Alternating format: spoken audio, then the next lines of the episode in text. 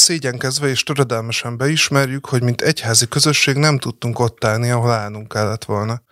És nem cselekedtünk időben. Elhanyagoltuk és magukra hagytuk a kicsinyeket. A történések mértéke és nagysága megköveteli, hogy valamennyien és közösségileg magunkra vállaljuk ezt a tényt. Ezt Ferenc pápa írta a katolikus híveknek szóló levelében, amelyben a kiskorúakkal szembeni szexuális visszaélésekről írt. Ez lehet a mottoja a mai beszélgetésünknek, az apropója pedig az, hogy megjelent a 444 nyomtatott magazinja, a Makro új száma, amelyben részletesen bemutatok magyar eseteket, és keresem az okokat, hogyan történhetett meg ez a botrány újra meg újra évtizedeken át az egész világon. Úrfi Péter vagyok, a 444 újságírója, a vendégeim pedig Dobszai Benedek Ferenc a szerzetes, illetve Puskás Balázs jogász, a Szalaizi rend gyermekvédelmi felelőse, vagyis olyan emberek, akik évek óta azon dolgoznak belülről, hogy biztonságosabb helyé váljon a katolikus egyház. Mivel nem először találkozunk, ezért, és eddig is tegeződtünk, ezért most is tegeződni fogunk. Sziasztok! Szervusz! Rögtön egy nagyon nehéz kérdéssel, vagy inkább kéréssel kezdek. Arra kérlek titeket, hogy meséljetek a személyes történetetekről.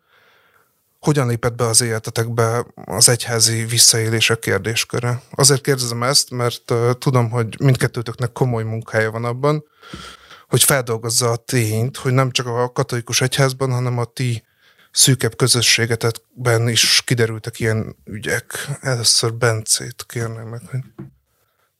A növendék éveimben nyilván akkor kerültek elő az első amerikai esetek, és mint egyszerű szerzetesére készülő ember elgondolkodott, hogy lehet-e ilyen nálunk, nem lehet-e ilyen nálunk, de azért nyilván a találkozás igazából ezzel a kérdéskörrel akkor jött el, amikor 2014-től tartományfőnök voltam, és uh, tulajdonképpen az első hónapok valamelyik Bocsánat, már most rögtön megszakítalak, hogy a katolikus hierarchiában lehet, hogy nem annyira jártas olvasóknak. Ugye a tartományfőnök az a vezetője egy szerzetes rendnek egy országon belül. Így van, tehát azok a nagyobb rendek, amelyek, amelyeknél nagyon sok tag van, és sok nemzet, sok országban, sok helyen vannak jelen, ott tartományokra osztjuk ezeket a közösségeket, így nálunk is. Ez nálunk nagyjából egyébként egybeesik a Magyarország jelenlegi határaival, és még Kárpátalján van házunk.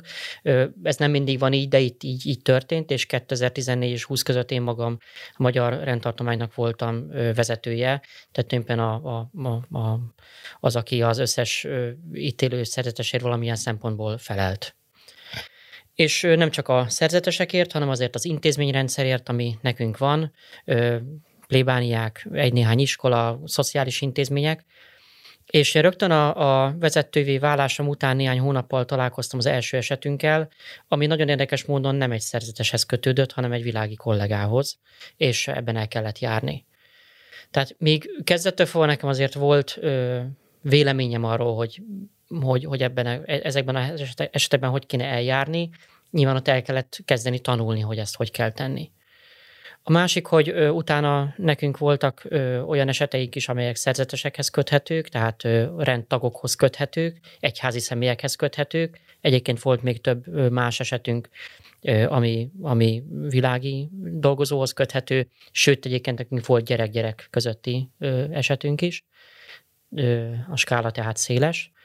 De nyilván az egyik legerősebb az, amikor szerzetesként, ennek a közösségnek a tagjaként, és nem is annyira a vezetőjeként, hanem a tagjaként találkozik az ember ezzel a kérdéssel, és elkezdi föltenni azokat a kérdéseket, hogy, hogy mit nem csinálunk jól, kinek van igaza, hogy kéne kiderülni az igazságnak, ha itt ez történt, akkor, akkor e, ennek a szekunder szégyenével mit kezdjünk, és elkezdődik egy belső munka, mellette pedig följönnek azok a kérdések is, amikor a, a közösségben élő ártatlanok, jó szándékú, dolgos testvérek, ö, rendtagok fölteszik azt a kérdést, hogy attól, hogy valaki nálunk ezt és ezt tette, azért nekem kell-e bűnhődni, nem kell bűnhődni.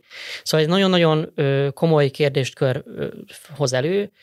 Azt én mindenképp elmondanám, hogy, hogy amikor én már tartományfőnök lettem, addigra már azért volt, láttam annyi mindent egyházban és világban, hogy nagyon meglepni semmi nem tudott. Tehát nem ebből a szempontból talán egy ilyen diffúz azonnali tagadás fázisa nekem ott nem volt meg. Már csak azért sem, mert esetleg voltak sejtéseim.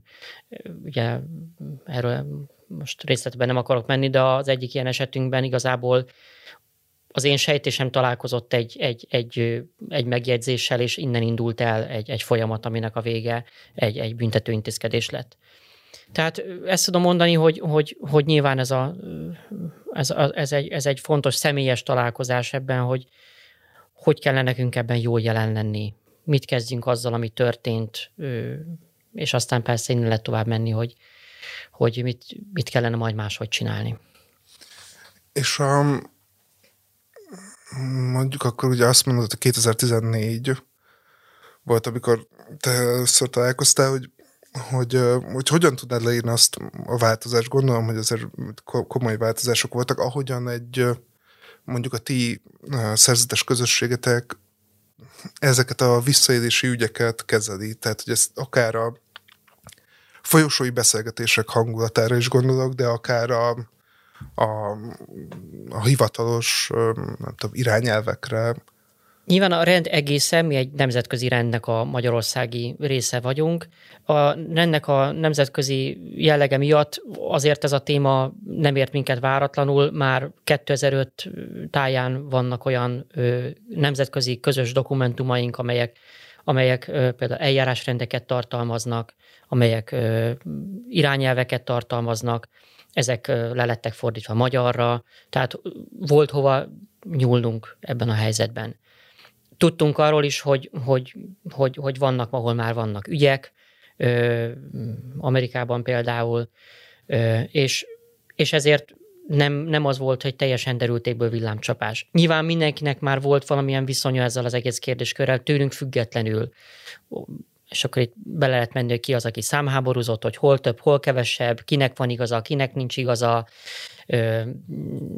milyen a médiának a szerepe. Tehát Igazából a 14 abból a szempontból volt egy, egy fordulópont mondjuk az én meg a közösség életében, hogy, hogy azt kellett kimondani, hogy itt nálunk most van helyzet, amivel már kezdeni kell valamit. Én azt gondolom, hogy, hogy a, abban nem volt sen, nem volt kérdés, mondjuk nekem, meg a vezetésben résztvevőknek, vagy akik körülöttem voltak, hogy ezeket az ügyeket kezelni kell, el kell járni, utána kell menni. Én nem érzem, hogy ebben, ebben volt. A közösségben volt hol erősebben, hol kevésbé vita, mm, de itt talán leginkább én azt gondolom, hogy, hogy, hogy ha valakire megkérdezték volna, hogy van egy gyermekmolesztálási eset, el kell járni, kell, kell járni, és kell-e valamit tenni, akkor erre mindenki azt mondta volna szerintem, hogy igen ha meg egy konkrét helyzet van, akkor ugye előjönnek azok a kérdések, hogy de biztosak lehetünk benne, hogy, hogy, hogy nincs ez, hogy tényleg ez egy olyan sűrű dolog. Tehát itt már előjönnek ezek a kérdések, előjönnek egyéni szimpátiák. Szerintem a mi helyzetünk azért kicsit más mondjuk, mint az egyházmegyés papságé, mert mi egy életközösségben vagyunk. Ebből a szempontból közelebb állunk egy családi viszonyuláshoz, mint egy világi pap esetében, vagy egyházmegyés pap esetében. Magyarul itt olyan ö, szimpátiák, közös történetek vannak, amiben egészen máshogy szólal meg egy-egy, egy-egy történet, ö, és majd nem gondolom, hogy ebben most bele fogunk menni, de hogyha ha, ha, ha egy, egy ügy végigmegy, és abban van egy döntés, és a döntés mondjuk azt jelenti, hogy az illetőt fölfüggesztik a lelkipásztori munkájából, de a közösségnek tagja marad, akkor ezzel a helyzettel meg kell tanulni együtt élni a, a közösség minden tagjának. És ez nagyon közel hozza megint ezt az egész kérdéskört. Igen, ez, erről most tényleg talán nem menjünk be részletesen, mert csak azért sem, mert ebbe a, a makróba azért na, elég részletesen benne van, és hát a, a Bence fontos szereplője ennek az írásnak. És a Balázsnál viszont nem nagyon lehet tudni, vagy én nem nagyon olvastam, hogy neked milyen volt az idevezető utad, meg hogy milyen kezdeti ilyen erős benyomások értek. Hát nekem kettő volt igazából. Az egyik az még így, így tini koromban. Én ugye piarista diák voltam, és ott volt egy atya, aki hát bántott gyerekeket, te is írtál róla, és én nem voltam vele közvetlen kapcsolatban, engem nem tanított, de azt láttuk a folyosón, és ez egy borzasztó érdekes dolog, hogy hogyan reagáltunk mi akkor gyerekek, tehát mi se vettük igazából komolyan, ott röhécseltünk, meg beszélgettünk erről, hogy hát ez, ez, ez milyen ez már, ez hülye, mit csinál ez már, az ölébe ültette a 14 éves fiút, hogy milyen fura ez már. És akkor egyszer csak ő eltűnt, um, és évekkel később valakinek a legény búcsúján voltam, um, aki szerintem az évfolyam társam volt, és akkor ő elmesélte azt, hogy őt hogyan molesztálta ez az ember, és az, az, az, az, az engem nagyon megérintett, megmondom neked őszintén. Tehát abba belegondolni, hogy én egy fedél alatt voltam egy ilyen emberrel, és hogy valószínűleg nem ő volt az egyetlen, és hogy egyáltalán hogy történhetett ilyesmi, stb. Tehát ez, ez, ez akkor engem meg, megrendített, meg az is megrendített, amikor később újra találkoztam ezzel az ügyel, amikor te prezentáltad ezt a, az újságban, ez volt az egyik. És a másik az pedig, én a Krisztus Légiója nevű szerzetes rendnek van egy eh, holdudvar közössége. Egy világi mozgalom. Ezt úgy hívják, hogy Regnum Christi. És én ennek voltam a tagja, én 12 évig voltam ennek a tagja, nem is akármilyen tagja voltam, hanem én egy világi megszentelt voltam, ami azt jelenti, hogy én is szölibátusban éltem 12 évet. És um, én gyakorlatilag azt gondoltam, hogy én onnan fogok nyugdíjba menni, tehát hogy ez, ez az én hivatásom, hogy én ott évenként megújítom ezt a fogadalmat, és akkor évről évre ezt élem, ezt az életmódot. És aztán kiderült, hogy az alapítója mindkét szervezetnek, tehát a Krisztus Lévia szerzetesrennek is, meg a Regnum Krisztinek is, hát e, tulajdonképpen fogalmazhatunk így, hogy egy nemzetközi bűnöző volt. Tehát ő, ő azt gondolom, hogy tényleg egészen kirívó kirívó dolgokat művelt, nagyon-nagyon sok fiatal gyereket molesztált, köztük papnövendékeit, a saját papnövendékeit, akik 11-3 ilyesmi év között voltak. Nyilván nem akarok ebbe részletesen belemenni, de, belemenni, de ott, ott azt is megtapasztaltam, amiről nagyon sokat beszéltünk már veled is, hogy, hogy ezt a rendszer szintű nehézséget, tehát hogy ott van egy olyan szerzetes rend, amelyik hát sajnos ezzel a dologgal nem kezdett semmit, sőt, évtizedeken keresztül tulajdonképpen takargatták ezt az életformáját az alapítójuknak, és hogy azok az emberek, akiket én ismertem, és szerettem, és tiszteltem, és felnéztem rájuk előjárók, hát azok mindent tudtak. Nekem hazudtak 12 éven keresztül. Tehát ebből a szempontból mondhatni azt, hogy, hogy én tulajdonképpen közvetlen érintett vagyok, hiszen ez is az abúzusnak egy fajtája, amikor az embernek a naivitásával és a hitével élnek vissza, és ez itt megtörtént nem csak velem, hanem hát nagyon sok száz társammal. És ez valóban, ez valóban eléggé megviselt akkor engem, és amikor arra jöttem rá, hogy ez ennyire rendszer szintű volt, akkor ma meghalt egyébként az az alapító, akkor azt mondtam, hogy nekem itt most hivatást kell tisztáznom, ki kell találni, hogy igazából mit keresek én itt, vagy van itt, van-e itt keresni valom, és akkor először belül tettem ezt meg, és aztán utána eljöttem, és még egy évet gondolkodtam, és utána találtam ki azt, hogy akkor én valószínűleg meg fogok nősülni, és ez így is lett. És akkor gondolom, akkor ez nem független attól, hogy ha gyerekvédelmet választottad Nem, nem, nagyon nem, nagyon nem. Tehát az, az, az engem nagyon megrendített. Volt nyolc olyan ember, akik légiós papok voltak, és ők így az 50-es, 60-as, 70-es évektől kezdve szállingoztak ki a rendből, és ők voltak azok, akik először elkezdtek írogatni leveleket ezzel kapcsolatban a Szentszéknek, hogy ez történt velük, és hogy valamit, valamit legyenek szívesek csináljanak, mert hogy ez rendszer szintű, stb. Nem történt semmi, és akkor sajtóhoz fordultak. Ez volt a 90-es években, és egy, egy Connecticutí laphoz fordultak, egy kis laphoz, és, és az végül leközölte az ő sztoriukat. És ez a 90-es évektől 2000 9-10-ig tartott, hogy tulajdonképpen mi mind azt gondoltuk, hogy ezek az emberek hazudnak. Tudtunk róluk nyilván, de, de azt gondoltuk, hogy hazudnak, mert valamiért nem szerették az alapítót, és akkor kiderült, hogy mindenki igazat mondott. És ami a nagyon fájó volt nekem, nem csak nekem, hanem szinte mindenkinek, hogy, hogy utána nem történt meg egy nyilvános bocsánatkérés, és tulajdonképpen azóta sem. Tehát ugye, hogy, hogyha te nyilvánosan, ha te neked nyilvánosságra kell menned azért, hogy az igazadat bizonyítsd, akkor nyilvánvalóan, amikor végre ez sikerült, akkor azt várnád el, hogy nyilvánosan történjen a bocsánatkérés is, hiszen az egész egzisztenciádat föláldoztad ennek az ügynek az oltárán, mert ez történt ezekkel az emberekkel. Ők nem kértek soha pénzt, nem kértek kártérítést azóta sem, ők csak ennyit akartak volna, hogy ismerjék el nyilvánosan ezt azok az emberek, akik ezt hagyták, és kérjenek tőlük bocsánatot. És ez, ez egy nagyon-nagyon megrendítő dolog volt nekem, hogy ez nem történt meg, és bennem az volt, hogy én nagyon nem szeretném, hogy ilyen még egyszer előforduljon. Egyrészt, hogy gyerekekkel ilyen megtörténik, és hogy ezt a traumát, ezt olyan sokáig kelljen viselniük, hogy évtizedeken keresztül, és még öreg emberekként is, és hogy én szeretnék ebben segíteni, hogy ez ne történhessen meg, és szeretnék segíteni az egyházamnak, akit szeretek, abban, hogy, hogy megfelelően reagáljunk ezekre az ügyekre, és hogy egy olyan helyé váljunk, amelyik, amelyik helyén kezeli ezeket, ezeket az eseteket, és az embereket részesíti abban a figyelemben, amiben ugye nagyon sokszor inkább az intézményt részesítette. Ugye Ferenc pápa is ezt, ezt elmondta, nem is olyan régen, még 2019-ben, hogy az intézményt helyeztük középpontba, és nem pedig az embereket, a szenvedő, a szenvedő embereket. És ez, én is ezt éltem meg közvetlenül, és ez egy nagyon fájó pont volt.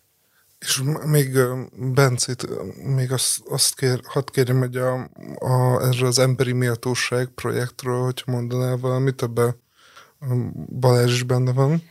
Mindenképp.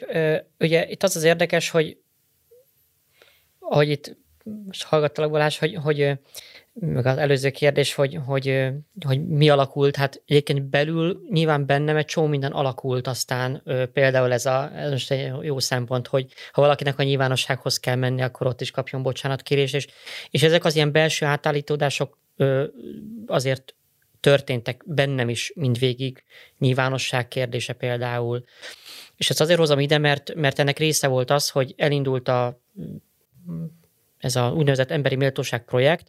Magyarországon sokféle szerzetes rend van, női-férfi szerzetes rendek, és ezek előjáróinak, vezetőinek van úgynevezett konferenciája. Ez egy tanácskozó közösségnek nevezzük, nem, nem egy közös joghatóság, de, de, de bizonyos dolgokat csinálunk együtt, együttműködünk, és ez a konferencia, vagy hát ennek az elnöksége, vagy ennek az, ez a női és férfi elnökség döntötte el, hogy, hogy, hogy ezen a területen együtt csináljunk valamit.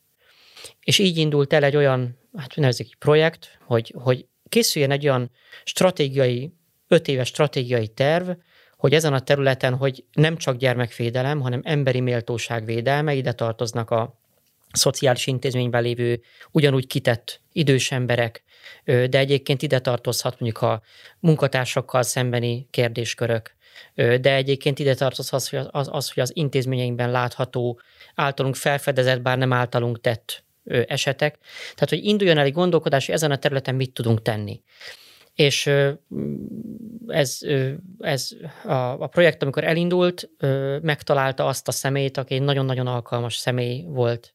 Rudá Mária, egykori kolléganőnk, aki ennek vezetője és nagyon-nagyon jó szellemiség adója volt, sajnos néhány héttel ezelőtt elhunyt nagyon fiatalon, és az, az ő szemlélete és a projektnek a szemlélete az volt, hogy, hogy készüljenek olyan standardek például, amelyek intézményeknek, egyházi intézményeknek segítenek ezekben a kérdésekben. Nagyon proaktív legyen, tehát hogy ne csak ne, ne mindig utána fussunk a történetnek, és eseteket akarjunk feldolgozni, hanem találjuk, hogy hogyan legyenek biztonságosak az intézményeink, a, a, akár az önkéntes vállalásaink. Ö, aztán, hogy hogyan legyenek képzések ezeken a területeken, ö, szerzetes növendékeknek, kollégáknak, akár ö, diákoknak, maguknak például intézményeinkben, akkor, hogy, hogy akár ilyen ö, ö,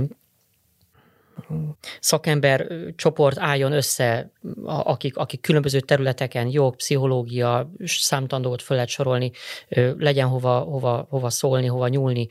És akkor, amikor kialakult ez a, ez a stratégia, akkor ezt, ezt a a magyarországi szeretes előjárók elfogadták, hogy ez, ez igen, ez a miénk, ebbe bele akarunk kezdeni. Ennek most éppen a második megvalósításának a második évében vagyunk. Ez nem azt jelenti, hogy 2025-re minden virágozni fog, és, és nem lesznek problémák, hanem hogy most addig látjuk, hogy merre fele szeretnénk menni, és mit szeretnénk megvalósítani ezen a területen, és hát ebben is dolgozunk együtt például Balázsral is.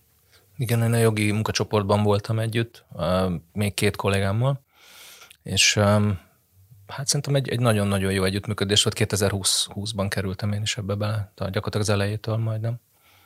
És uh, itt most uh, kicsit azt hallom ki ebből, hogy de hogyha optimista akarok lenni, és én általában az akarok lenni, hogy, hogy itt uh, azért ez a ez a szörnyűség, tragédia, botrány, ami a, a papok által molesztált gyerekeket jelenti, egy sok jó dolgot is tud hozni. Tehát, hogy ez például a katalizátora tud lenni annak is, hogy a, a gyerekvédelem fejlődjön, de akár annak is, hogy, hogy egészen más területeken lehessen dolgozni, vagy hát ilyen, hogy mondjam, még tudatosabban, vagy, vagy lelkesebben dolgozni. Minden tragédiának lehetnek jó gyümölcsei is. Ez, ez az áldozatokat nem biztos, hogy megnyugtatja. Tehát ez, ez, ez amit szerintem egy áldozattal szemben soha nem lehet felhozni, hogy de hát lásd meg, milyen jó. Ez, ha ő erre eljut, akkor az egy, az ő saját személyes története is egy katartikus dolog. Viszont, viszont azt gondolom, hogy, hogy egyébként meg igen. Tehát ha mondjuk a, a Szoktuk mondani, hogy minden ilyen történetben vannak elsődleges, másodlagos, harmadlagos áldozatok. És mondjuk lehet, hogy a másodlagos áldozati réteg az a mint osztály, ahol ott történt valami, vagy az a szülői közösség, aki, aki hibáztatja magát, hogy nem vette észre, hogy a papbácsi mit csinált, de, és akkor lehet, és vagy az a közösség, az az egyházmegye, vagy szerzetesi közösség. Tehát, hogy ahol már, már nem, nem olyan élesen jön a tragédia szembe, azoknak talán előbb szembe jön az is, hogy, hogy ebből mi jó is születhet, de biztos, hogy, hogy, hogy vannak. Én magam tapasztalom, hát egyáltalán az a szakmai közösség, akikben életben nem kerültem volna kapcsolatba, ha, ha ez nincs, hát ez önmagában egy, egy nagyon nagy érték. Hát több száz ember eh, hozott össze a Mária, tehát egy, egy hihetetlen karizmája volt egyébként abban, hogy a legkülönbözőbb embereket, szerzeteseket, papokat, családosokat, öregeket, fiatalokat, jogászt, orvost, pszichológust, mentálhigiénész szakembert, tanárt, hihetetlen mennyiségű embert hozott össze, és ami, ami egy, egy külön adottsága volt neki, amit a mai napig sem tudok megmagyarázni, hogy ezt hogy csinálta, hogy, hogy olyan ember volt, hogy nem volt se konfliktív, sem konfliktus kerülő. Tehát, hogy valahogy a konfliktusokat, mert azok mindig vannak, pláne egy ilyen témában, pláne ennyiféle háttérből érkező emberrel, valahogy mindig úgy tudta kezelni, hogy olyan bizalmat inspirált maga és az ügy iránt, hogy az ember félre tudta tenni azt, hogy ha most éppen nem tetszett neki az, ami történt, nekem is volt ilyen, nekem is volt vele vitám, neked is volt vele vitája, tehát, de, de valahogy mindig úgy túl simogatott bennünket ezen, tehát ez egy őrületes nagy adottság volt, és egy ajándék volt, és talán, hát most meghalt, most a tanácstalanok vagyunk egy picit, nem tudja senki átvenni, tehát a világ legnagyobb bullshitje az, hogy nincs pótolhatatlan ember, de hogy nincs őt, például nem tudjuk pótolni.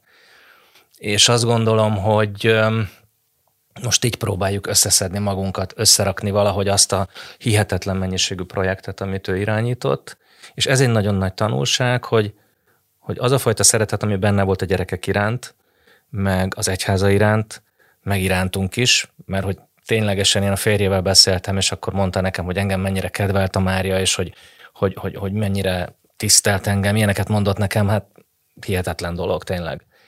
És, és ez, ez, ez mással is így volt, tehát hogy mindenki érezte azt, hogy, hogy fontosnak érzi őt a Mária személyesen is. Tehát ez egy olyan példa, bocsánat, hogy ennyit leragadok az ő személyénél, de, de hozott egy olyan példát, ami ebben az együttműködésben szerintem számunkra iránymutató kell, hogy legyen mostantól kezdve, hogy mi is ugyanígy próbáljuk ezt továbbvinni. Nem baj, szerintem, hogy leragadtunk. A, abszolút egy Szerintem is egy olyan alakja volt ennek a, a magyarországi gyerekvédelemnek, meg főleg a katolikus gyerekvédelemnek, akiről hát nagyon kevesen tudnak, de nagyon sokat tett, és nekem is sokat segített, és tök jó megjegyzései voltak ehhez a, az íráshoz is. A, ebben a kötetben, tovább lépve most már, a, számos lehetséges okát járom körül annak, hogy miért történhetett ilyen sok visszaélés különböző korokban és kultúrákban a katolikus egyházban. Most csak egyet emelnék ki, és ez a cölibátus, illetve az a magányos életmód, amiben sok papa az életét éli.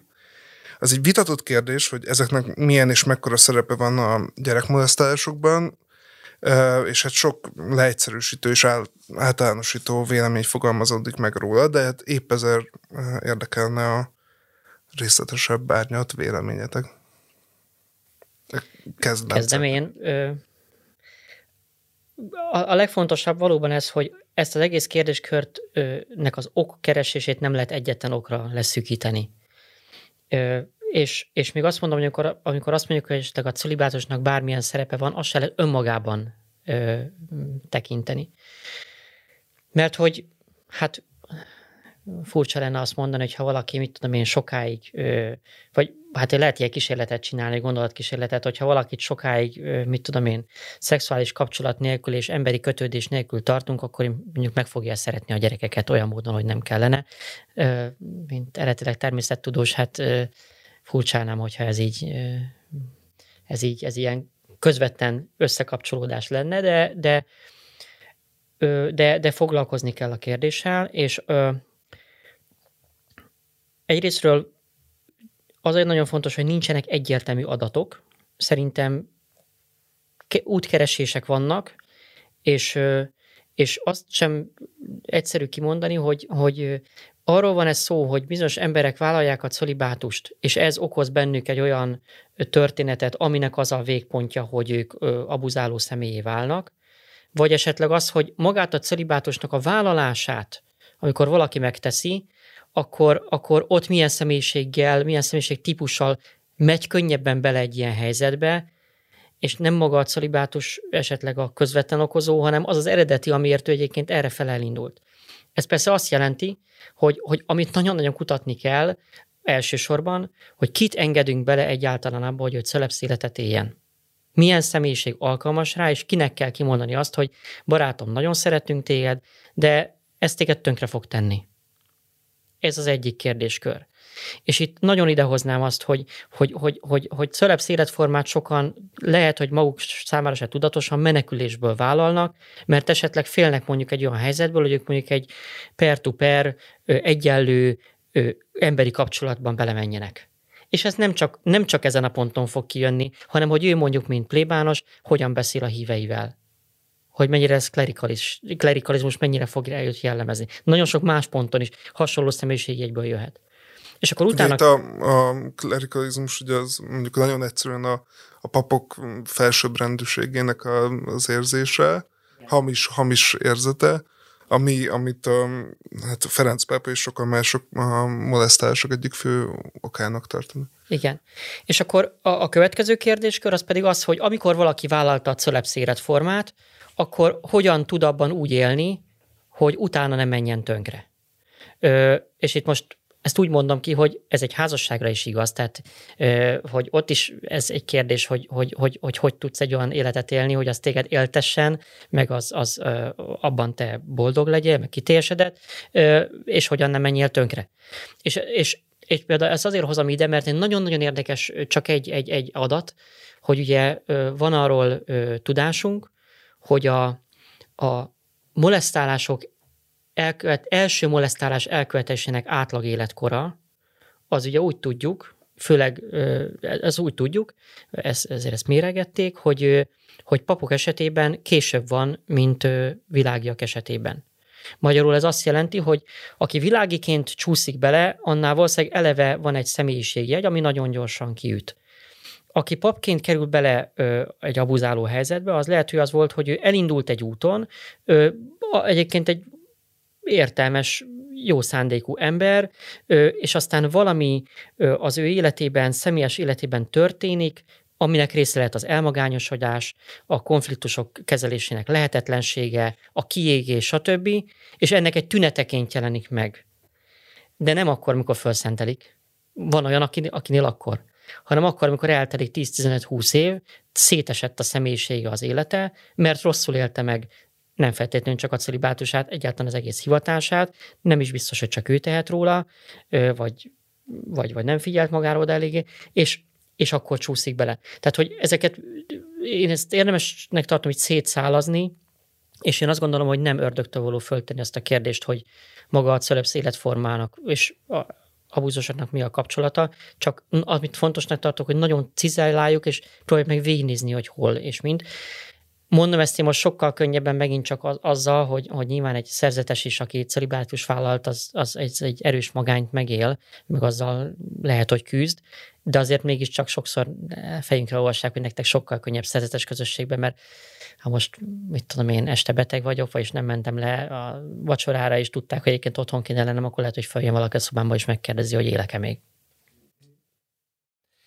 Igen, itt a, itt a Bence el, elmondta tulajdonképpen azt is, amit a John Jay jelentés, tehát az amerikai nagy ország jelentés írt le, meg, meg, meg abból is idézett, amit, amit a francia jelentés ír, mert ugye John Jay-ben ott, ott kutatták egyrészt azt is, hogy hogyan válik úgy általában valakiből, valakiből gyermekbántalmazó, és ennek több lépcsője van, meg több elmélet van, és utána fölteszik azt a kérdést is, hogy de különösen a papoknál ez miért van, és ott, ott a John Jay-ben azt mondják, hogy úgy igazából nincs világos és egyértelmű válasz.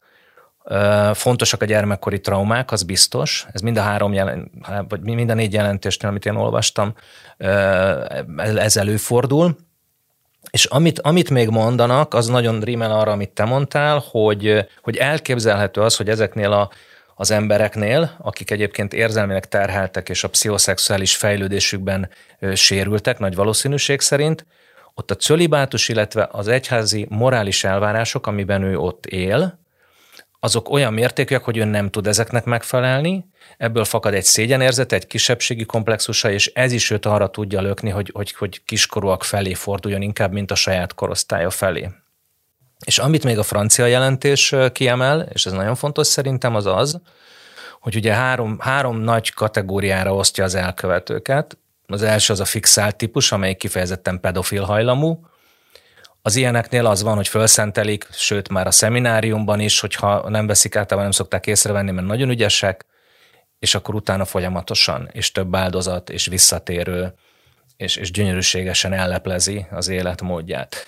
A második az a pszichopátiás eset, ez is nagyon-nagyon hasonló, ott ugye a hatalmi vonás az nagyon erősen bejön még az oldalvizeken, tehát ott a szexualitásnak a megélése inkább hatalomgyakorlás, mint sem az élvezetszerzésre irányuló tett és cselekedet.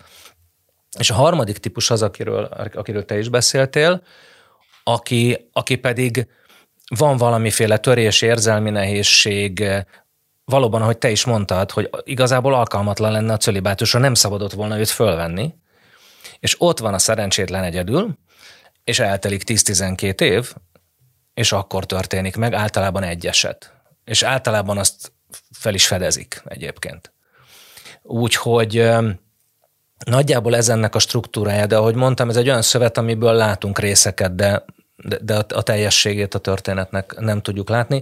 Tehát azt nem lehet kimondani, és nem is szabad, ez egy őrült nagy szimplifikáció lenne, hogy a cölibátus az oka lenne a gyermekbántalmazásnak, mint ahogy homoszexualitás sem oka a gyermekbántalmazásnak, pedig ugye az elkövetők többsége a katolikus egyházban inkább fiúkat bántalmaz, még a való világban kint, meg inkább inkább lányokat bántalmaznak sokkal nagyobb számban, mint fiúkat, de ez nem a homoszexualitásról szól, hanem vannak bizonyos dolgok nyilván, amik összefüggésbe hozhatóak de ezeket a dolgokat, ezeket nagyon mélységében kell vizsgálni ahhoz, hogy következtetéseket tudjunk levonni. És ugyanez igaz a celibátusra. Most el, elkezdtem már idézgetni ezekből az országjelentésekből. Ugye itt a, arról van szó, hogy a, hogy a világ számos országában a püspöki konferenciák, vagyis az adott ország katolikus vezetői vizsgálatokat rendeltek a papság szexuális visszaéléseiről és azok kezeléséről hogy csak idén és csak Európában legalább három ilyen indult, Portugáliában, Olaszországban Svájcban. Máshol a kormányok lépték meg ugyanezt, és hát ugye nem, nemrég publikált el Balázs egy tanulmányt ezekről, méghozzá örömteli módon a kormány közelének nevezhető Szent István Intézet oldalán. Ezt majd be is linkeljük, de hogy, hogy röviden azt elmondanád, hogy ezeknek mi értelme van ezeknek a vizsgálatoknak, és hogy így mik a főbb megállapításai? Hát elsősorban az az értelmük, hogy fölkapcsoljuk a villanyt, és meglássuk, hogy mi van a sötétben. Tehát amikor 2002-ben a bosztoni események ugye megütötték a médiát, akkor az egy, az egy óriási nagy sok volt. Én akkor egyébként pont ott voltam, tehát én ott éltem 2002-től 2004-ig, és tudom nektek mondani, hogy, hogy tényleg minden erről szólt tényleg minden erről szólt azokban a, azokban a hónapokban, és ott a püspöki konferencia nagyon gyorsan és nagyon radikálisan döntött, és azt mondta, hogy megbíz egy teljesen független szervezetet, hogy csináljon egy átvilágítást.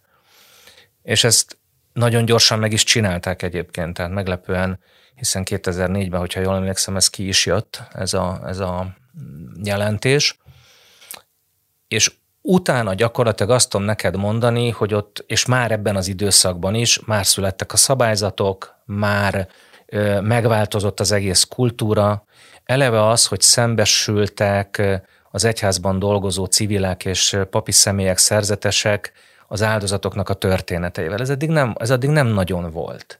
Tehát, hogy, hogy meghallottuk azt, hogy mi történik, meg nem csak ezt, hanem hogy ők előmertek, men, előmertek jönni ezzel. Mert ugye az áldozatoknak a többsége tíz évig egyáltalán nem beszél róla.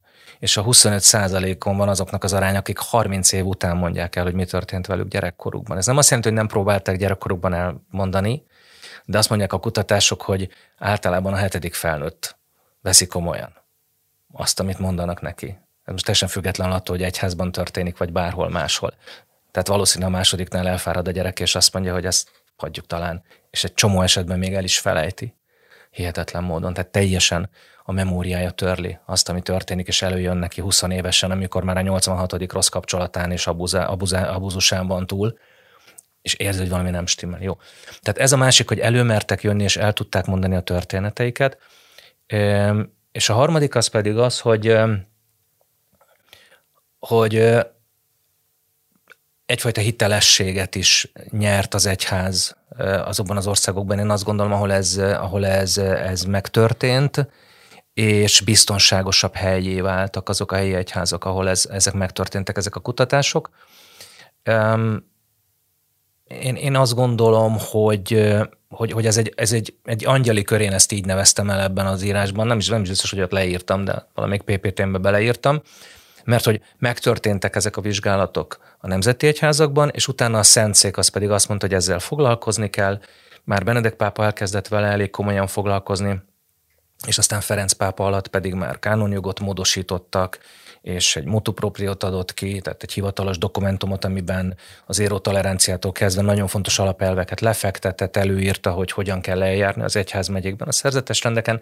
Ennek hatása van, ez visszahat a nemzeti egyházakra, és így tovább. Tehát én azt gondolom, hogy, hogy ez, egy, ez egy nagyon jó irányt indított el, és, és nekünk katolikusoknak nagyon hasznos volt, meg a világnak is ezeknek a kutatásoknak a megtörténte. És uh, vajon a, ez, tudom, hogy ez egy nagyon nehéz kérdés, nehéz erre pláne a ti pozíciótokból válaszolni, de hogy vajon miért nincsen Magyarországon ilyen vizsgálat, és miért lenne jó, hogyha lenne? Hát, hogy miért nincsen, erről maximum vélekedni tudok. Nyilván ugye egyikünk se abban a pozícióban van, ahol ezt megteheti, ugye, amit mondjuk én most már nálunk nem is vagyok tartományfőnök, de hogy, de hogy nyilván mondjuk én nekem ráhatásom egy közösségre van. Ez egy nagy kérdés. Én azt gondolom, hogy, hogy itt, itt előhoznám azt, amiről amúgy is akartam beszélni, hogy, hogy nyilván itt be kell járni egy utat, az persze most ez jó-e, hogy hosszú, vagy szükségszerű, hogy minek kell történni, ezt nem tudom, de hogy, de hogy azt látom, hogy, hogy tényleg alakulnak belül ö, személyekben ö, dolgok, ha egy kicsit is érzékeny marad. Tehát van ez a, szoktuk nevezni ezt a diffúz félelem fázisa, meg tagadás fázisa, amikor, amikor még már esetleg odáig eljutunk, hogy jó, hát látjuk, hogy igen, tényleg egy-két dolog van, de hogy, de hogy ez, ez mi, mi vagyunk-e, meg mi nálunk-e van-e, meg hogy, meg hogy ez annyi-e, meg tényleg olyan súlyú. És most mondok egy konkrét példát egyébként, hogy, hogy, hogy egy, egy nagyon sajátos. Az első esetünk volt, ö, én, ö, ez egy annyit róla, hogy egy nem kisgyerekkel, hanem ilyen ö, 13 éves körüli férfinő viszonyjá vált, tanárdiák. Ö, és ott azon a, abban a tantestületben is volt olyan, akinek egyébként ő, szerintem hozzátartozó és érintett volt a történetben, hogy azt mondta, hogy hát régen is volt diák szerelem. Tehát nézzük már meg, hogy itt mi, mi hangzott el. Tehát, hogy, hogy, hogy történik egy valamilyen szintű, azért molesztálás, mert egy aszinkron helyzetben, vagy aszimmetrikus helyzetben történik, ő is, még a szülő is érintett, és a szülőinek is, és ne, bár még nem is tagadja, hogy történt, de, de így, így, viszonyul hozzá. És nyilván jót akar a saját gyerekének. Tehát, de hogy, hogy valaminek még, még történnie kell hogy átkapcsoljon. Nekem ez egy, azóta is annyira megdöbbentő példa, hogy nekem ott jött elő az, hogy nekünk el kell kezdeni képezni az embereinket ebben a témakörben. Érzék, az szó jó értelemben érzékenyíteni, vagy szemléletet formálni, ez a legjobb, hogy szemléletet formálni, hogy, hogy, hogy, hogy attól, hogy valami régen így jó volt, vagy nem volt jó, az ma nem biztos, hogy régen így jó, vagy nem jó, és ide elő lehet hozni egyébként, hogy ma hogyan ítéljük meg a régi dolgokat ugyanakkor akkor is ki kell mondani.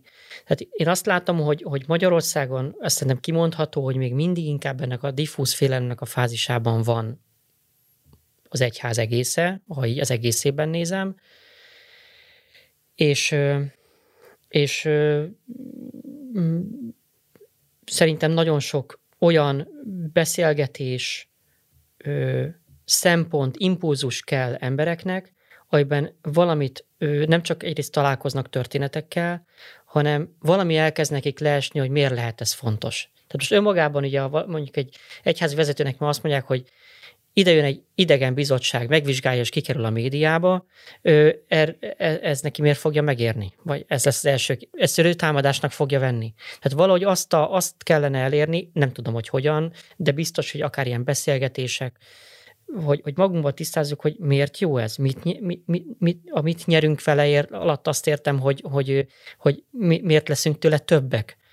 És ezeket nagyon tisztázni, aztán nagyon tisztázni azt, hogy mondjuk egy ilyen vizsgálatnak mi a módszertana, ami pontosan abban segít, hogy, hogy az, az igazság derülhessen ki, hogy, hogy, hogy, hogy ez, ez nem, nem ellenetek van, hanem értetek is van hogy, hogy az, hogy felkapcsoljuk a lámpát, az miért jó, hogy, hogy az, az, az hogyan hathat vissza strukturális kérdésekre, ellenőrző bizottságokra, képzésre, tehát hogy nagyon az aprójá, apró pénzre váltani azt, amit először lehet egy ilyen média ö, bombának gondolunk, hogy na, csinálunk egy nagy vizsgálatot, megjelenik, hogy hány, és akkor, akkor és akkor három napig csodálkozunk, összes sztereotíp elgondolásunk az egyházról, igen, igazolódott, és akkor pont.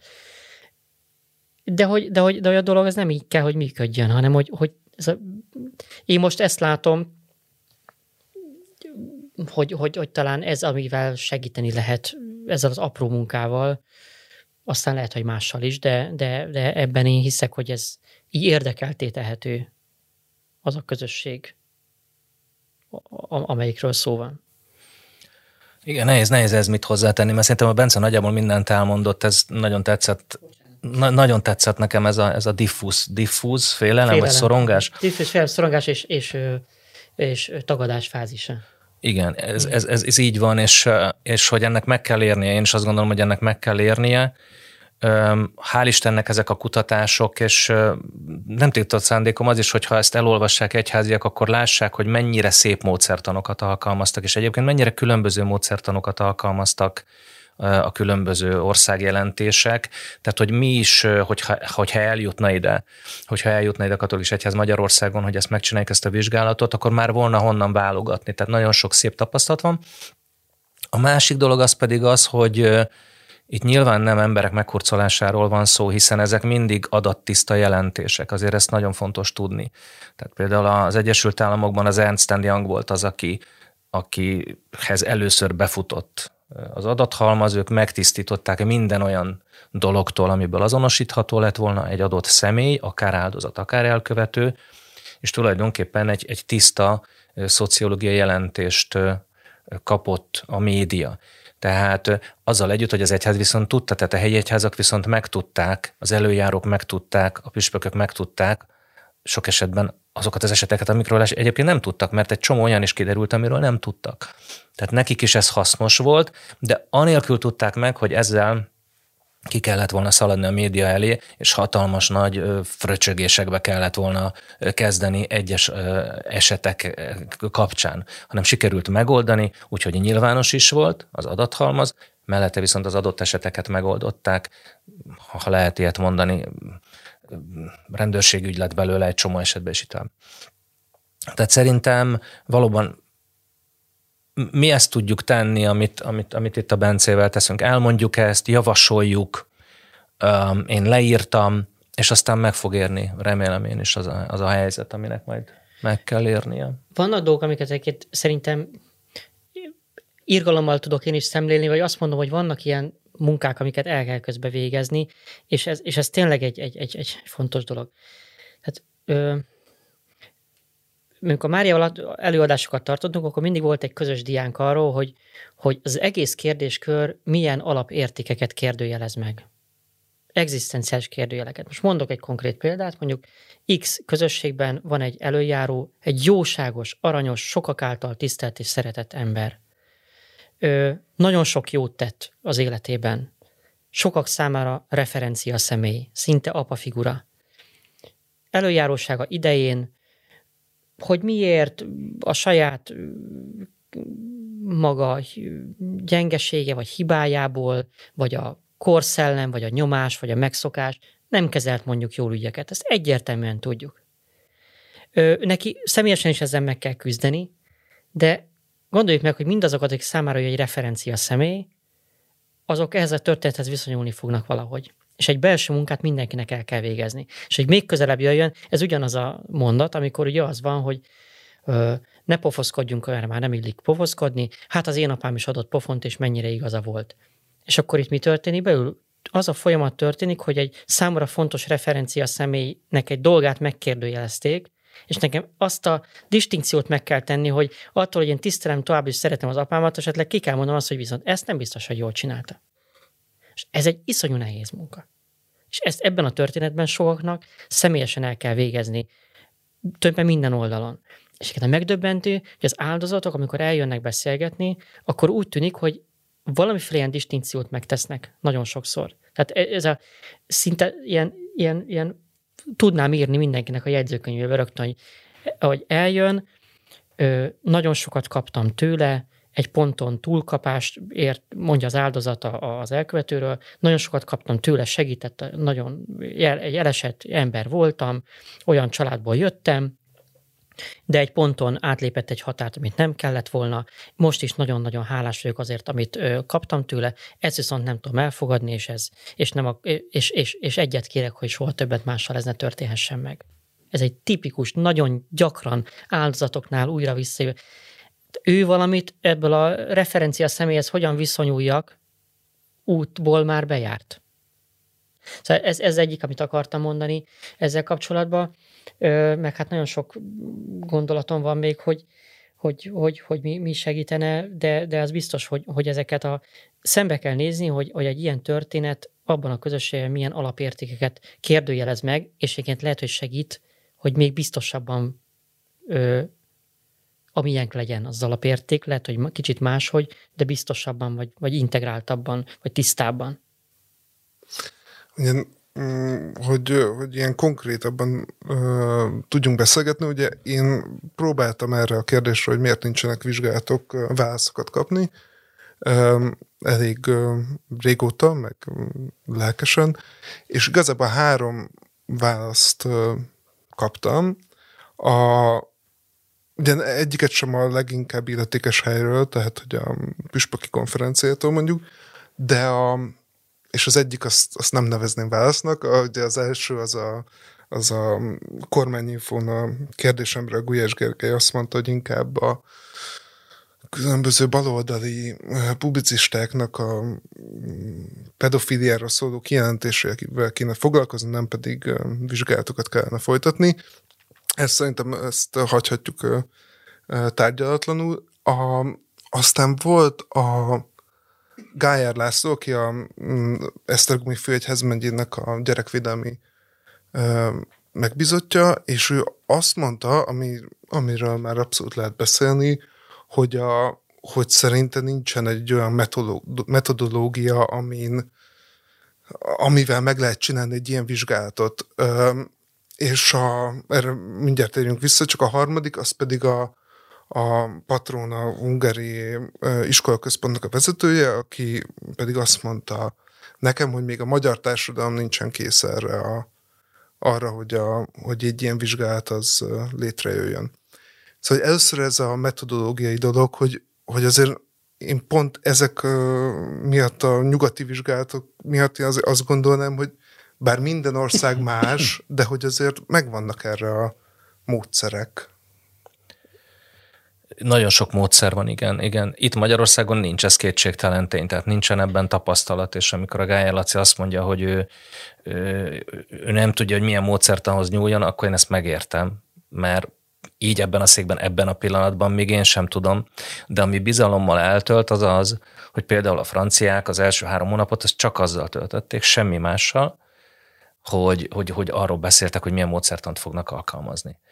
És ezt, ezt megtehetjük mi is, és hál' Istennek tényleg rendelkezésre áll most már az amerikai, tudjuk, hogy milyen tímet állítottak föl, hogy milyen szakembereket, hogy milyen kérdőíveket írtak, hogy milyen felületeket raktak fel, ami lehetett aztán jelentkezni. Én nem tudom, a németek hét bizottságot hoztak létre, az íreknél két külön bizottság volt, plusz majd még volt egy board fölöttük. Tehát, hogy nagyon sok minden van már, de kétségtelen tény, hogy ezeket meg kell ismerni, ezzel foglalkozni kell. Tehát nem lehet úgy beleugrani, hogy van a D-nap, és akkor a következő nap már elkezdünk kutatni, hanem valóban én is annak lennék a, a híve, hogyha ebbe, hogyha ebbe belekezdene egy, egy szervezet, akkor először a, a módszertanon töltsön el akár, akár három-négy hónapot is, mire kitalálja, hogy pontosan hogyan fogja ezt csinálni, mert egyébként meg minden országnak más mások a, a lehetőségei, máshogy tudsz hozzáférni akár rendőrségi archívumokhoz, más szerveket kell megkeresni, és így tovább. Talán nagyon érdekes, ami, ami, ami takarózni is szoktak ugye sokan, hogy hát miért, miért, miért kizárólagosan az egyházi kérdést vesszük elő, és, ezt, és, és soha nem szerettem ezt a számháborút, különösen az utóbbi időben, hogy kinél mennyi volt, mert nekünk a saját udvarunkkal kell foglalkozni, és nálunk az egy is több, mint a sok. Szóval, hogy, hogy, hogy és, és a másik az, hogy ha nálunk kialakul egy jó módszertan, azt lehet máshol is használni. De egyébként az valahol az ember tényleg az igazságosság szintjén úgy jogosan úgy, úgy fölágaskodik benne, hogy, hogy, hogy na most akkor, akkor, akkor jó, akkor lesz egy általános vizsgálat az egyházaknál, vagy az egyháznál, a katolikus egyháznál, de máshol miért nem? Szerintem ezt nem nekünk kell föltenni ezt a kérdést, de, de ezt azért mondom, mert ebben a, ez, ez, itt például kézzelfogható egy ellenállás. És ha mondjuk ennek az egy következmény ilyen történetnek, hogy itt kialakul egy olyan módszertan, Egyébként tudjuk azt, hogy nyilván az egyháznak a nagyon hierarchikus, sajátos felépítése, és az, hogy az egészen szentszékig, pápáig jutó ö, szervezettsége miatt a világon talán az egyetlen ennyire könnyen megfogható szervezet, mert mondjuk most azt mondjuk, hogy vizsgáljuk meg a magyar oktatást, hát jó, ma a tankerületek, régen az önkormányzatok, és akkor még jön az alapítványiakkal, tehát hogy sokkal nehezebb, és ott is ki lehetne mondani, hogy akkor tessék lehet jönni, akinek az elmúlt 30 évben története volt, szerintem jönnének elő onnan is szépen, de hogy, de hogy nyilván ez egy nagyon jó megfogható szervezet, és ezt ki lehetne használni arra, akár egy, egy magyar társadalom is, hogy igen, ebben a kultúrkörben azzal, hogy 95-ről, hogy miről van jelentés, vagy mire is, az nagyon-nagyon ugye kérdés, hogy egyáltalán mi maradt meg ott a levéltárakban, mi nem, azoknak az igazságtartalma. Tehát, hogy, hogy, hogy, hogy onnan megközelíteni, hogy ez nem, nem, nem, nem azért van, hogy na, kipécézzük az egyházat, hanem, hanem hogy ez egy olyan megfogható közeg, ahol például egy olyan módszertant ki lehet dolgozni, amit utána, hogyha mondjuk egy sportszövetség rájön, hogy nála baj van, akkor lehet, hogy alkalmazni tud. És innen mindig ezt szoktam mondani, hogy ugye ez a, a ez egy szentszéki dokumentum, ugye ez a, pont ezzel a ti legyetek a világ világossága ö, bibliai idézettel jön, amiben pontosan azt mondom, hogy jó, hát akkor álljunk élére, és, és akkor legyünk mi a világ világossága ebben. Igen, meg ugye vannak olyan vizsgálatok is, ahol, ahol nem csak a a papok vagy egyházi személyeket vizsgáltak, például Ausztráliában, meg New Zealandon, vagy Új-Zélandon, meg franciáknál is. A franciáknál, és ez ráadásul, ez ráadásul a, az egyházi jelentés után után jött, tehát ott, ott egy picit talán meg is valósult ez, amiről te beszéltél, mert a francia egyház az, az rávilágított rendszer szintű problémákra állami szinten is, és ott aztán kiderült, hogy évi hát így satszolják, hogy évi 160 ezer, évi 160 ezer gyereket molesztálnak Franciaországban, most ez egy nemzeti adat, nem, ez most nem egyházi adat. és akkor a Macronik azt mondták 2021. januárjában, hogy hú, húha, hát itt, itt baj van, és csináltak egy, saját, egy, egy állami vizsgálóbizottságot, és, és én ennek borzasztóan örültem, mert először az egyház csinálta meg, és az egyház jelentést tett közzé, és utána az állam követte, és ez szép. Pontosan, és ugye itt, tehát például nyilván ez most számomra ez egy szinte nevetséges, hogy ezt egyáltalán kimondom, de hogy egy ideális világban ugye lehetne az, hogy a katolikus egyház megcsinál egy ilyen vizsgálatot, ö, ö, kiáll vele a nyilvánosság elé, polgárjogot nyer, hogy ez egy komoly probléma, és hogy ezen lehet segíteni strukturális reformokkal, és akkor a következő lépés az mondjuk a, a bentlakásos gyerekotthonoknak a világa lenne, ahonnan elképesztő, brutális történetek jönnek ki folyamatosan, és hát ott például én abban biztos vagyok, hogy, hogy tényleg nagyon-nagyon sok gyerek életét lehetne megmenteni, vagy megkönnyíteni, hogyha lenne egy, egy átfogó vizsgálat, aminek következményei vannak. Bocsánat, még egy, szerintem még egy dolog igen segíteni így lélektanilag, hogy a, ugye állandóan jön ez a történet, hogy de hát az ártatlanul megvádoltak, a, tudunk-e súlyozni abban, hogy mi történt, stb. Tehát, hogy azt gondolom, hogy ha, ha mindeközben egy ilyen folyamatban ö, erre is módszertanaink, ö,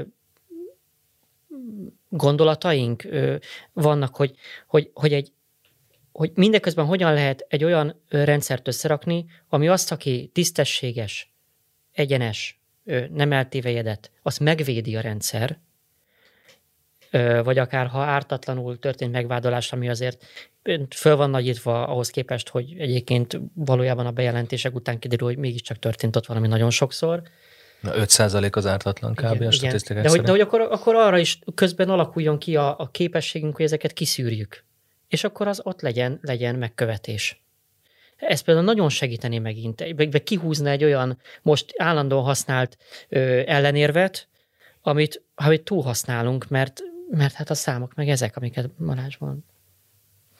És a, ezzel szorosan összefügg a, az utolsó nagyobb téma, amit, amit érinteni akarok, ami a, mondjuk a nyilvánosság kérdése.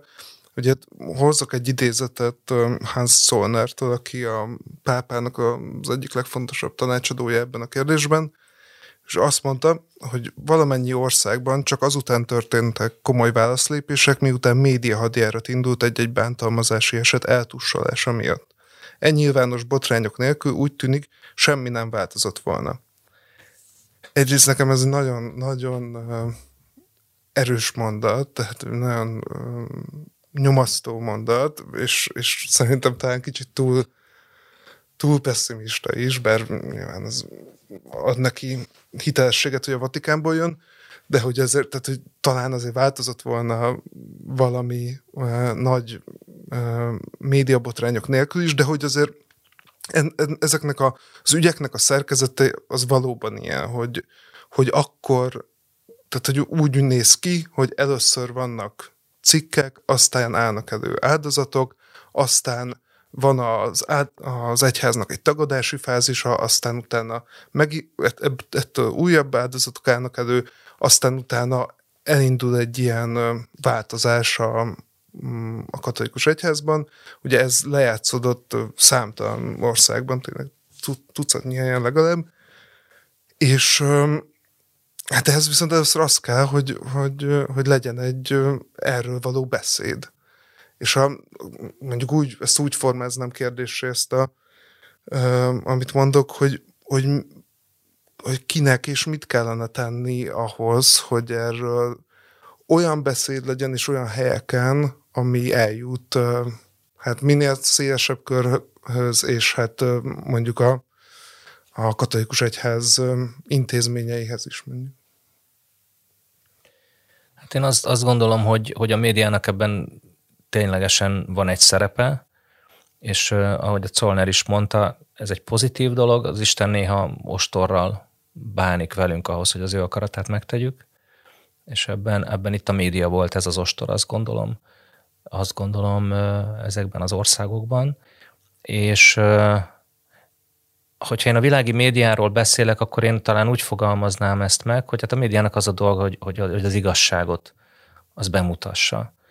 És az igazsághoz nyilván az is hozzátartozik, hogy fair módon mutassa be, hogy körbejárja, megnézze minden oldalát annak az adott témának, ne egyszerűsítse le, ne premisszák alapján fusson neki, mondjuk éppen ennek a témának, ne mondja azt, hogy minden pap pedofil, a másik média nem mondja azt, hogy ez csak a liberálisok találmánya, tehát hogy ez, ezek, ezek az őrült szimplifikációk, ezek engem rettentően bosszantanak, hanem van egy probléma, arról, arról beszéljünk. Ez a médiának a dolga. Ez, ez, ez nem a mi dolgunk minősíteni, a mi dolgunk az az, hogy amikor a média megjelenik és kérdez, akkor korrektül válaszoljunk. Én emlékszem arra, nekem nagyon jól esett, amikor te először kerestél meg minket 2019-ben, a szaléziakat, és az akkori tartományfőnök az engem kért meg, hogy válaszoljak, minden adatot a rendelkezésemre bocsátott, elmondta, kiket hívhatok föl, mondta, hogy ő semmilyen ügyről nem tud, de azért picit ássam bele magam, belástam magam, én se találtam semmit,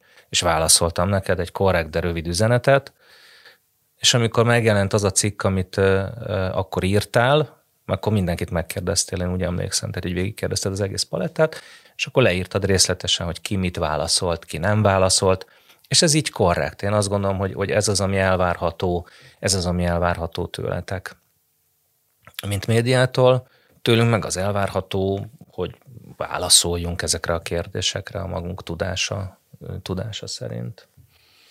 Hát van olyan hasonlókat tudok elmondani, és senkinek a fejével nem tudok gondolkodni, maximum az enyémben jó esetben, de hogy, a, de hogy azt is látom, hogy úgy, olyan, olyan hogy mondjam, bivalens érzéseim vannak a, a történettel, tehát hogy egyrésztről nyilván ez a menjünk neki, legyen botrány, és akkor majd attól megindul, nem vagyok benne biztos, hogy, hogy, hogy, hogy, hogy, hogy, hogy ettől gyorsan elindul, vagy, vagy le, lehet, hogy egyszer elindul, de lehet, hogy lassan. De ugyanakkor nyilván az ember azon is gondolkodik, hogy most persze mondjuk mindig, hogy egy úton vagyunk még, meg azért alakul, azért szerintem nyitottabb becsó mindenki ebben a kérdéskörben, legalább személyes beszélgetésekben már ez jobban előjön, de hogy ez, ezt meg meddig lehet húzni. Tehát az, arra akarok kiukadni, hogy szerintem, amit ennek alá lehet még tenni, az, az, az tényleg, hogy a, hogy, hogy valahogy nagyon nevesíteni ezeket a ezzel kapcsolatos ellenállásainkat, félelmeinket, ö, ö, elakadásainkat, és azokat valahogy ö, azokkal is dolgozni, és ezzel segíteni azt, hogy itt, itt valami egységesebb dolog legyen. Egyébként én azt is el tudom képzelni, hogy ponton mondjuk a Szentszék maga kimondja, hogy most már annyi országban volt ilyen, hogy aki még nem csinált meg, legyetek szívesek, és álljatok neki. Lehet, hogy az lenne a legegyszerűbb, és azt mondja, hogy itt van három módszertan, válasszátok ki, jelentést kérek szépen másfél év múlva. Mondjuk. Most amit látok, hogy itt ugye kelet-európai vagy posztkommunista államok számára azért maga a Szentszék elindított egy folyamatot azzal, hogy, hogy elkezdte összehívni a, a, ezeknek az országoknak a képviselőit, püspökkari képviselőit, és akár rendi képviselőit, és, és, és minimum az, hogy mondjuk én talán ki voltam Varsóban ezen a konferencián, tehát ott azért mondjuk nagyon hangsúlyosan beszámoltak arról, hogy a lengyel egyháznak a, a, a, a vizsgálata az hogyan ment végig. Nyilván azért mondták el, hogy hát ha ez alakít a, a, a, az ott lévőkön. Tehát lehet, hogy ez is egy, egy, ez is egy megoldás, hogy, hogy, hogy ilyen szempontból kicsit ezt is remélni, hogy, hogy, hogy, hogy nem feltétlenül csak a helyi szinten múlik, hanem, hanem, hanem esetleg máshonnan is jön ilyen felkérés, nyomás, biztatás, feladat. Igen, és hát azért az is hozzátartozik, még visszatérve egy picit az előző kérdéshez, hogy azért mi üldözött egyház voltunk 90-ig.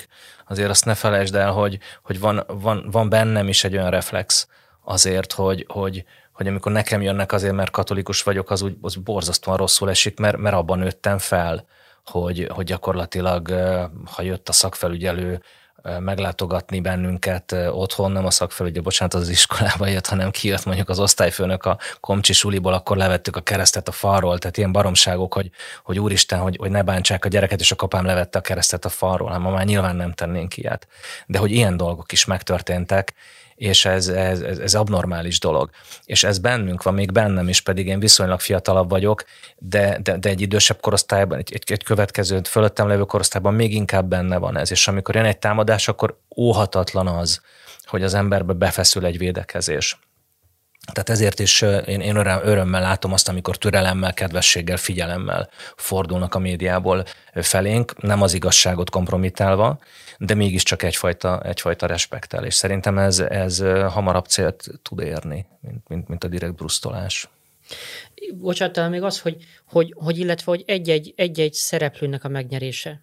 Tehát, hogy ez szerintem nagyon, nagyon lényeges. Tehát, hogy, hogy hogy nem biztos, hogy ez úgy, úgy fog megvalósulni, hogy akkor most itt egybe mindenkinek jár, és nem tudom, mit csinál, hanem hogy, hogy, hogy, hogy, hogy ezek a személyes kapcsolatok, kis ország vagyunk, tehát ezek szerintem számítanak. Tehát, hogy, hogy, hogy igenis, hát mi is láttuk azt, hogy, hogy, hogy, hogy amikor mi elkezdtük ezt a munkát, és mi direkt mondjuk egyház ö, ö, szerzetes rendeket akartunk ezzel megtalálni ezzel az egész ö, közös munkával, de azért jönnek kérdések, nem csak szerzetesi körből, egyházmegyei körből, netán más egyházak köréből, netán teljesen civil körből.